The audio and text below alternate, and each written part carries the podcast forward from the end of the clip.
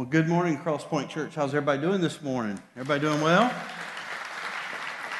It is good to see you here today and just so excited to gather with you as we continue in this series that we've been walking through together. You know, in, in case you missed it last week, we had a great service uh, uh, last week as we celebrated Easter, that is the resurrection of Jesus Christ. And, and, you know, I was thinking about this morning the reality that really every Sunday we, we celebrate the resurrection of Jesus Christ. Amen? It's one of those things that, as, as the church, is so foundational for us to always remember. And we're going to continue to do that today as we continue in the series that we started last week. We started a series last week called One Faith. And, uh, and, and I'll tell you, I'm, I'm very excited about this series because I think it's going to help pull us to, to a, a place of understanding to, to what makes us up as a local congregation residing here in Valdosta, Georgia, worshiping together and, and doing life together and, and, and following Jesus together in our community. That's what this series is sort of designed to do, to, to sort of help us recognize those things that make us one. And so I'm excited about diving into the second message of the series today. Uh, I want to just go ahead and pray for us, and then we're going to dive right in today. We've got a lot of exciting things to, to talk about. So pray with me, if you will, today. Dear Heavenly Father, Lord Jesus, Holy Spirit of God, Lord, we thank you for your presence in our life. And we thank you, God, for the opportunity that we have to gather in this room together collectively. Lord, we could be at a, a hundred different places today, but today we chose to, to be here together with each other and to worship you in spirit and truth. And what a, what a, a morning it has been already of just of just worship in spirit and truth. God, I thank you for the opportunity to, to just worship with a faith family that loves you, that celebrates you, and that celebrates the, the resurrection of our Savior, Jesus Christ. God, we thank you for every opportunity we have to, to live for you. And God, I pray that we would be faithful in proclaiming the good news of Jesus Christ to all that we, that we come in contact with. God, today as we dive into your word and we, we seek to understand even more of what makes us a body of believers. God, as we dive into your word and seek to understand what really helps us to come together as a, as a faith family, together worshiping Jesus. Father, I pray that you would help us to set aside every distraction that may be in place. God, I, help, I pray that you'll help us to to focus on who you are this morning as we enter into a time that is, is designed today to be very reflective as we think about our Lord and Savior, Jesus Christ. God, we love you so much, and we thank you, God, for all that you are. And it's in Jesus' name we pray. Amen. You know, you probably have recognized, I probably don't have to tell you this, but you've probably already recognized that we live in a world today where there is a great deal of religious confusion. You know, there, there are just so many different faiths that exist in our world today. It has been said that there are somewhere between 8 and 12 major world religions that exist in our world today. That's a lot. That's a lot of people that are buying into some sort of religious system and declaring that their system is the right system to believe in. And so, out of 8 to 12 world religions that exist, there have been recognized within those 8 to 12 world religions uh, somewhere around 4,000 different sub, uh, subcategories of each of these religions. And so, that's a lot of diversity as you begin to examine the world's religions. Now, somewhere in that mix is Christianity. And around here, we talk a lot about authentic Christianity. And, and so, no doubt, Christianity is one of those major world religions that we're talking about. But it's also been said that there's a lot of diversity among the Christian church. In fact, one statistician that I was reading in preparation for this message estimated that there were over 34,000 different identified Christian groups in the world today. And all of those groups are sort of defined by their personal convictions and beliefs. Now, that's enough to just confuse all of us, isn't it? You would think that there would just be one faith. And, and, and the reality is, as a local church, we, we recognize that there are certain foundational truths that would, would certainly point to authentic Christianity. There are things like the virgin birth that we believe in, that we hold on to. And for those of us who believe in that, we would say that this is an essential to the Christian faith. We talk about the reality that only through Christ Jesus can one come to know the Father. Only through Christ Jesus can one be saved. And so, for us as believers, we certainly hold to that as a foundational truth. We would recognize that Jesus is divine in his nature and holy. This is another foundational truth for us as believers in Christ Jesus. But the reality is this is that there are a lot of doctrinal differences that sort of separate one local church from another. And we recognize this in our world today. And so part of what we want to accomplish in this series is to help us understand what makes up the DNA of this particular local body of believers. Because it's important that we understand who we are as followers of Jesus Christ. It's important that we understand what we believe about things like the Lord's Supper and baptism. It's important that we understand the divinity of Jesus Christ, that we understand that He is divine, that He is not just simply a man who was born in a manger and who died on a cross and was buried in a tomb and is living in the ground today somewhere, buried in the ground today somewhere. No, we, we worship a risen Savior, and that's what we were celebrating last week uh, as we celebrated Easter. So it's important that we understand who we are. And most of us would agree with that today. I want to invite you to go ahead and turn with me to 1 Corinthians. We're going to go to 1 Corinthians chapter 11. And this morning we're going to be looking at verses 23 through 28. Now, last week we looked at, uh, the, the message was titled One Day That Changed It All. We were looking at the, the resurrection of Jesus Christ.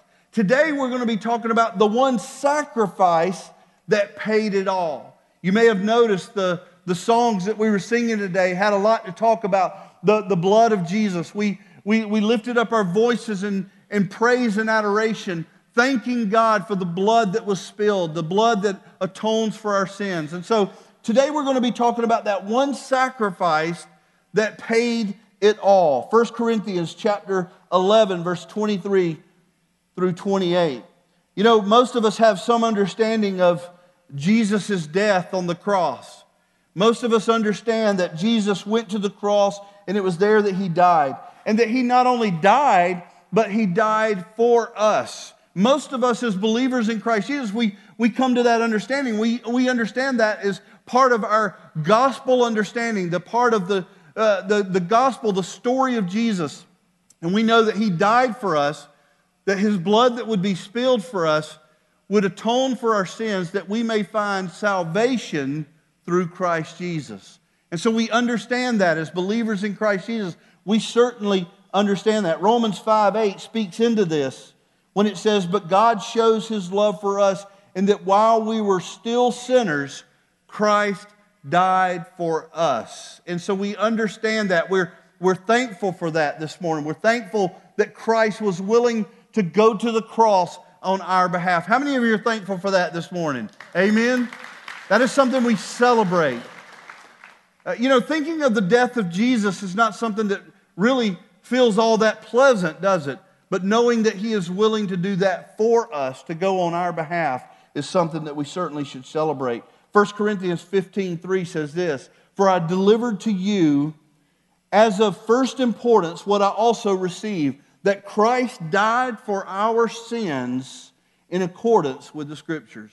And so we want to certainly celebrate that, that Christ died for our sins. His blood was shed for the atonement of our sins. And so that's something that is, is hugely foundational for us as believers in Christ Jesus. We should know this, we should understand this.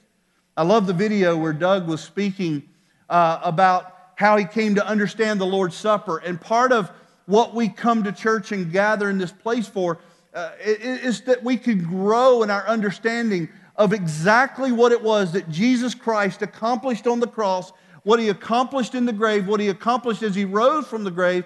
Uh, we, we need to understand how, how Jesus' relationship with us, how, how it means more than just something that is a religious system. And so we want to understand this, and today we want to dive into this sacrifice that he made. You know, one of two ordinances that Jesus gave us is to remember the great sacrifice that Jesus made. And we do that through the Lord's Supper. The other ordinance that Jesus gave us was baptism. We're going to be talking about that next week. But the one we're looking at today is the, is the instructions that he gave to us as disciples to remember him when we come together and eat, when we break bread together, when we dine together. And one of the ways that we can do this is by partaking in the Lord's Supper together. It has great meaning, and I hope today that as we dive into God's Word together, that this would be something that really uh, helps you understand the importance of the Lord's Supper. In his letter to the Corinthians, Paul reveals how we're to do this, and this is our text today 1 Corinthians chapter 11, verses 23 through 28. Read this with me, if you will. Paul writes these words. He says, For I received from the Lord what I also delivered to you that the Lord Jesus, on the night when he was betrayed, he took bread. And when he had given thanks, he broke it and he said, This is my body, which is for you. Do this in remembrance of me. In the same way, he also took the cup after supper, saying, This cup is the new covenant in my blood. Do this as often as you drink it in remembrance of me. For as often as you eat this bread and drink the cup, you proclaim the Lord's death until he comes. Whoever therefore eats the bread or drinks the cup of the Lord in an unworthy manner will be guilty concerning the body and blood of the Lord. So let a person examine himself then and so eat of the bread and drink of the cup. I thought it was interesting listening to Doug's testimony about the Lord's Supper and how he, he was curious about what is taking place when, when a church comes together and they break bread together, they, they eat bread together, and they drink from the fruit of the vine together. It's interesting to hear his testimony because mine was very similar.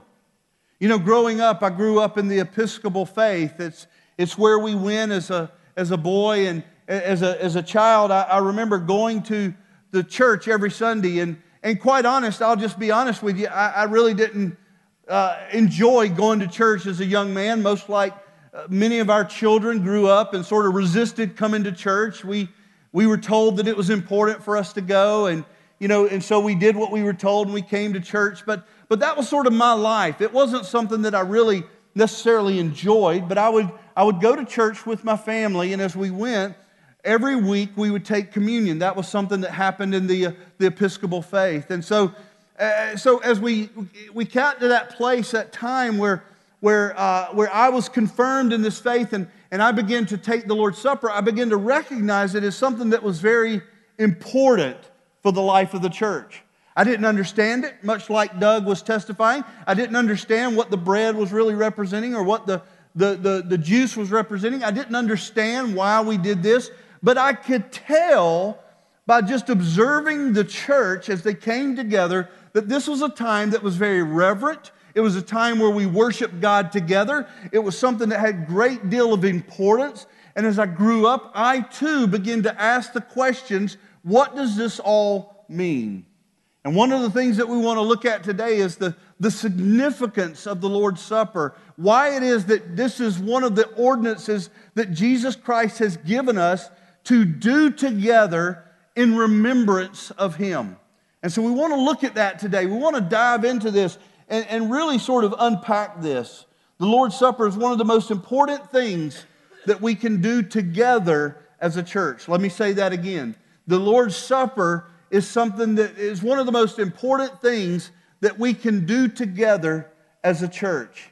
You know, one of the reasons we probably don't do it every Sunday is because if, if we do that, it would probably become very routine to us and we would maybe lose the emphasis that, that the Lord's Supper is. Jesus doesn't instruct us to do it every week. He just says when we do it, we do so to remember Him. And so we want to do it with some regularity. We want to do it, you know, quite consistently, but we want to do it with great meaning and reverence and understanding. And so this morning we, we, we come to realize that this is a very important thing. And when we eat together, when we break bread together, we remember Jesus' death, his burial, and most importantly, his resurrection. We celebrate that resurrection because it is foundational to our Christianity, to our faith. It is foundational to everything that we believe, and so we, we celebrate that together. But the Lord's Supper is much more than just simply remembering Jesus. We can do that without the Lord's Supper, can't we? The Lord's Supper has a deep meaning to it. When we go back and we look into the life of Jesus and the disciples and we study their life, we begin to see that there was something really incredible about what was taking place. There was great historical meaning to what was happening when Jesus had the Last Supper with his disciples. And so we want to kind of dive into this this morning together. What we know as communion really got its start over the Jewish Passover meal. And so that's something that is important for us to understand. That this is really the beginnings of what we know today as the Lord's Supper. The Passover was for the Jewish people a, a celebration. It was a celebration, it was a festival. And it was a celebration of remembering the redemption, the redemption and the deliverance of the Jewish people from Egypt where God brought his people out of Egypt. He brought his people out of Egypt and he delivered them from that bondage that they were in. And so the Passover was a time for the church to come together, uh, excuse me, for the Jewish people to come together and to celebrate this deliverance. And so what we come to see when we look and study Jesus' life and how he interacted with his disciples, we see that Jesus used the Passover meal to show his disciples something that is truly important for us to understand. You see, whereas the Jewish people was doing the Passover meal, they were having this Passover meal together to celebrate their heritage and their deliverance from Egypt. Jesus was using the Passover meal to speak into the lives of his disciples and point to this reality that they had been delivered from their sin, that they had been delivered from the bondage of sin. And so this morning, I want to I want to dive into this. I want us to look at this. So let's look at what the Passover meant for the disciples and then also what it means for us today as we dive into the text here and other texts as well. First, I want to look at what the Passover meant for the disciples because, quite honestly, it meant something a little bit different. Now, Jesus was changing all of that. Jesus was making a shift, and, and, and, and, and what we have come to know the, the Lord's Supper to mean today, but what it meant for them was something a little bit different than what it means for us today. And I want to show you this. The Passover, as I've mentioned, was the first Jewish festival, and it was remembering this exodus from Egypt. And if we go back to Exodus chapter 12, verse 14, we see where this Passover was declared, this, this, uh, this ordinance was given to the Jewish people to remember this this glorious day when they were when they were released from the bondage of Egypt. We read in Exodus chapter 12 verse 14. This day shall be for you a memorial day, and you shall keep it as a, fa- a feast to the Lord throughout your generations as a statute forever. You shall keep it as a feast. You know, the most important part of, the, of this festival, this Passover festival, was what was known as the Seder meal. It was the meal, and, and, and they call it the Seder. And, and one of the things that was really significant about this was that it, it was done so in a very ritualistic manner. It wasn't like we typically come to the dinner table together with our families. I don't know if it's if your life is like ours, but so often, you know, you're kind of grabbing a biscuit on the way out the door, you know, and you, you're not stopping to sit down with your family and enjoy a meal. Maybe some of us do that from time to time. Hopefully, we do dine together and break bread together as a family. But, it, it, you know, our, our, our meals today would look really different than a Seder meal would have looked to the Jewish people. Because what we do is we lay the food out, we say a blessing at the beginning, and then we just dive in. And we hope we get enough because if there's too many people, some people may get more portions than you, right? And so we fight over these portions, and, and there's not a lot of meaning other than I want to fill my belly. That's sort of the meaning to our meals. But Seder literally means order. And so it's one of these things where, as they entered into this Passover meal, there were several things that they did all together that had great significance. It was a ritual, yes, but it also told the story of history. It told the story of deliverance. Through taking this meal together, they celebrated their deliverance out of Egypt. And so, one of the things that we know is that as Jesus gathered with his disciples, that they were about to partake in this Seder meal. They were, as Jewish people themselves, they were about to partake together and remember the deliverance out of Egypt as Jesus was preparing to tell them to remember always the reality that He is the one who delivered them from their sins. And so it has great historical significance as we dive into this. I want to show you something where Jesus and his disciples were gathering for this Passover meal. Turn with me, if you will, to Mark chapter 12. Mark chapter 12. And look at verses 12 through 16 with me. Mark chapter 12, verse 16 through 20. It says this And on the first day of unleavened bread, when they had sacrificed the Passover lamb. And so here, here we see in, this, in the scriptures that it's the, it's the season of Passover. It's a time when the Jewish people were celebrating the Passover. They were beginning to prepare to remember and to reflect on their deliverance out of Egypt. And it says here, and on the first day of the unleavened bread, when they had sacrificed the Passover lamb, his disciples said to him, Where will you have us to go and prepare for you to eat the Passover? And so you see, the disciples telling Jesus, they're saying, listen, we got to do this. I mean, this is what we do. And so they're asking Jesus, where, where will we go to celebrate this great festival, to have this meal together as, as, a, as a group of people who, who, who are living life and doing life together? And Jesus says this, and then it says in verse 13, and he sent out two of his disciples, and he said to them, Go into the city and a man carrying a jar of water will meet you. Follow him. And wherever he enters, say to the master of the house, The teacher says, Where is my guest room where I may eat the Passover with my disciples? And he will show you a large upper room, furnished and ready, there prepared for us. And the disciples, they set out and they went into the city and found it just as he had told them, and they prepared the Passover. And so here we see the disciples, these two, they go and it says that they, they find this house, they, they discover the upper room. And, and, the, and, and really, the, the, the significant parts of this passage that we just read together is this is that they prepared the Passover. In other words, they prepared to participate together in the Passover meal. And so they were preparing to go through this ritual of Passover, they were preparing as Jewish people to eat together, to break bread together, but more than that, to retell the story of deliverance, of redemption, to retell the story of, of, of God delivering his people out of the bondage of Egypt. They were preparing to celebrate this together. This has always been very interesting to me. It's been very interesting because I, I'm a bit of a history buff myself, and, I, and, and this just sort of pauses to take a look at history. It pauses, it gives everybody uh, time to stop, to hit the pause button, and to look back and say, listen, do you remember how God delivered us from this? And so it's, it's very interesting to me.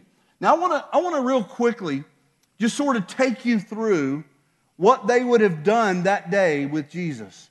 I want to take you through this Seder meal. It's, it's sort of long, it's a, it's a lot of steps, but I think it's important that we as a body of believers understand what Jesus and his disciples were doing that day as they prepared this Passover meal, as they got the elements spread out and they spread out all the things that they would be eating and, and doing that day. And then they begun to go through this Passover meal. The first thing that they would have done is done what they call the sanctification blessing or the sanctification. And this is where they would pray over the wine that they were going to be drinking at this meal. It was in honor of the holiday, and it was what they would do first before they did anything else. And then they would move from a time of blessing to a time of washing. There wasn't a prayer that was said here. It was just a time of washing. It was a time of cleansing oneself and making themselves clean so that they could partake in the, the Passover meal. And then would come the vegetable. Typically, this would be parsley that was used or something similar to that. And the parsley would represent really their lowly beginnings as the Jewish people. But what was interesting about this vegetable is they would also dip it into salt water before they ate it. They would dip it into this salt water and they would eat this vegetable, and that was to represent the tears that had been shed during their time of bondage. And so you see how this is very ritual in its nature. They're going through very systematically different steps to remember their heritage, to remember the reality that God had delivered them. So after the vegetable, the next uh, to come was the breaking of the bread. And they would have three matzah breads that were basically on the table, and they would take one of these matzah breads and they would break this bread. Now, that would come to to, rec- to, for us to, to be very symbolic of the, the broken body of Christ Jesus. But, but here they would break one of these be- breads and they would lay it on the table. And then next would come the story. How many of you at Christmas time have ever sat down? Uh, if you grew up in a house like I did, before you could open any present, somebody had to tell the Christmas story. And so this is where, you know, the food is sitting on the table. I could just imagine being a 16 year old boy at Passover and starving out of your mind, and the feast is on the table, and they say, Now, before we eat, we're going to tell the story. And you've heard this story 16 times, right? Every year for 16 years, you've heard this story. But the story was told. And the story was told because the story was of great importance. It was a story of God delivering his people from Egypt. Then, after that, came a second washing. I mean, uh, you know, it's one of these things where, you know, they would prepare themselves in, in such ritual ways. And then there would be the blessing over the grain, the breads that they were going to eat. There would be a blessing over the grain. And then there was a blessing over the matzah, which was the bread. And so there was a lot of prayer that was going into this. And next would come the bitter herbs. And this uh, symbolized really the bitterness of slavery. You see, one of the things that generations would not know that had not been under the bondage of Egypt, the younger children, the, the teenagers maybe, they would not have remembered what bondage was like. And so they would partake with a bitter herb, something that tastes bad, to sort of symbolize the bitterness of slavery that they had faced for so long. After that, they would eat the Passover lamb. This lamb that was unblemished, that had been sacrificed, this lamb that was prepared for this feast. They would participate in the Passover lamb. And then, followed by that, was this festival dinner, this meal that was eaten. Now it's time to eat. After that, there were several other things. And the last thing that they would do at the Passover that was really important for the Jewish people is that they would have what they came to know as the closing. Really, the closing was a wish. And what they were wishing for is that the Messiah would come before they celebrated the next year's Passover. And so this was the Passover meal. This is what Jesus and his disciples would have been doing that day when they reclined at the table, when they gathered together, when they celebrated together, when they came together to break bread. It wasn't near as simplistic as what we do today and what we have come to know as the Lord's Supper. It was something that took time. It was something that was very intentional. It was something that was very orderly. It was something that was done with really a great ritual, this Passover meal. But it was very important to the Jewish people. And it was very important to Jesus and his disciples. But you see, at this Passover meal, the Last Supper with Jesus, there was something else that was celebrated. There was something else that was made mention of. At this Passover meal, you see, they were dining with the final lamb. They were dining with Jesus himself. And this meal that they were doing was a mere foreshadowing of what's to come. You see, Jesus would be the final lamb, and he would be the perfect lamb. He would be the better lamb. And so, what Jesus was doing was having this last meal, and he was presenting himself as the final sacrificial lamb. John spoke about this. In John chapter 1, verse 29, we read this verse. It says, In the next day he saw Jesus coming toward him, and he said, Behold, the Lamb of God who takes away the sin of the world. You see, you and I, we read this, and maybe we don't understand the significance of what it means for Jesus to be the Lamb of God.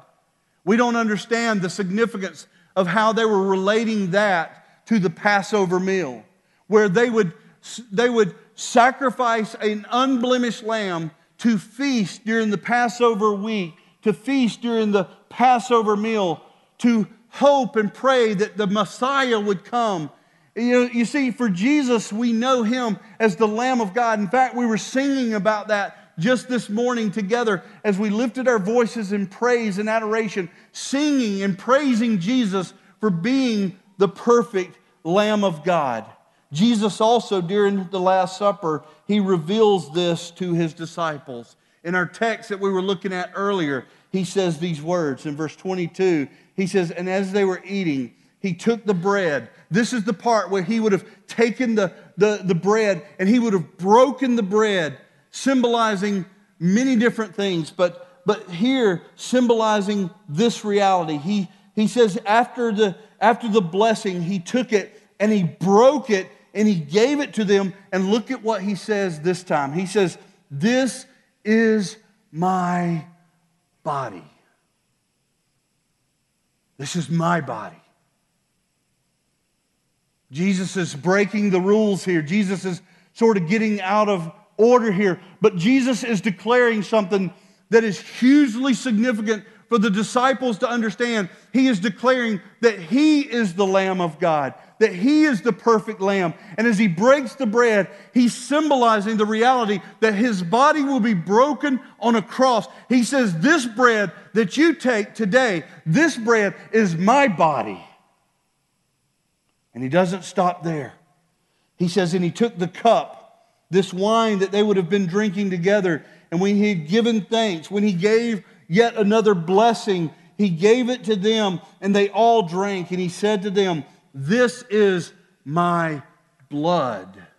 This is my blood of the covenant. What covenant? Of the new covenant that he brings, of the new covenant, which is poured out for many. Speaking of the atonement that his blood would accomplish on the cross. You see, when we come together for the Lord's Supper, it's not just a ritual. When we come together for the Lord's Supper, it's not just something that we do because the church thinks it's kind of a cool thing to do. It's not even to think back about deliverance from Egypt because that doesn't apply to us. It's to remember the body that was broken and the blood that was spilled from the cross. Because Jesus says, every time you do this, you remember me you remember what I accomplished for you. And so, what does the Passover meal look like for us? For us, we're not celebrating redemption from Egypt. We're not celebrating redemption from slavery to the Egyptians. But what we are doing is celebrating redemption. And what we are celebrating is the redemption from sin. 1 John 1 7 says this But if we walk in the light as he is the light, we have fellowship with one another. And the blood of Jesus, his son, cleanses us from all sin.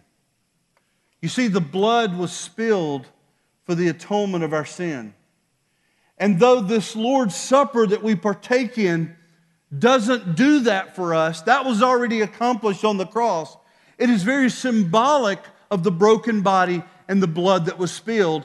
And so, therefore, we celebrate and we, we are thankful and we worship Jesus in this remembrance of all the work that he accomplished for us on the cross.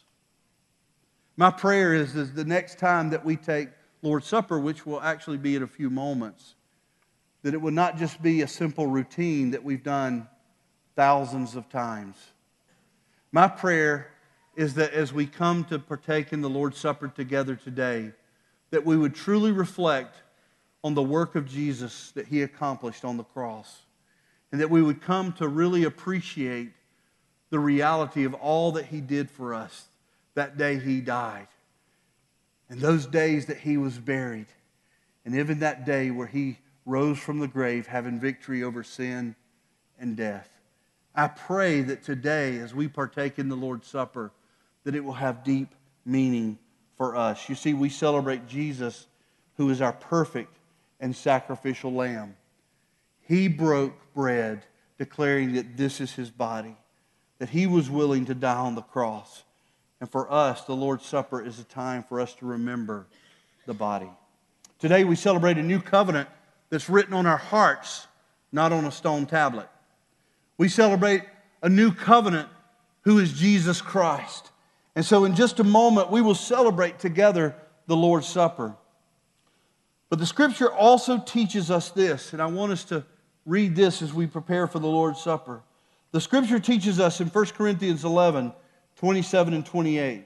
Whoever therefore eats of the bread and drinks of the cup in the Lord in an unworthy manner will be guilty concerning the body and the blood of the Lord.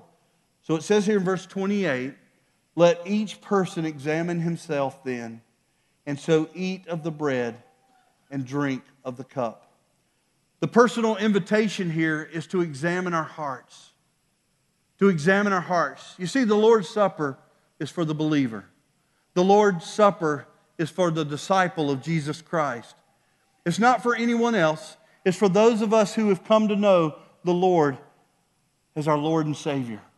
The Lord's Supper is a time for authentic believers in Christ Jesus to reflect on everything that Jesus has accomplished for us.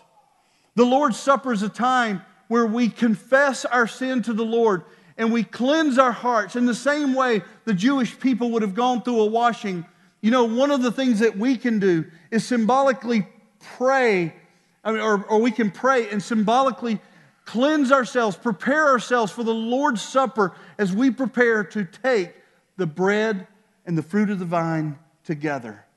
And so I want to invite the men who are going to help us to distribute the elements to go ahead and prepare to distribute these elements. I want to invite the, the worship team, if they will, to come on up and, and we're going to prepare ourselves for the partaking of the Lord's Supper together.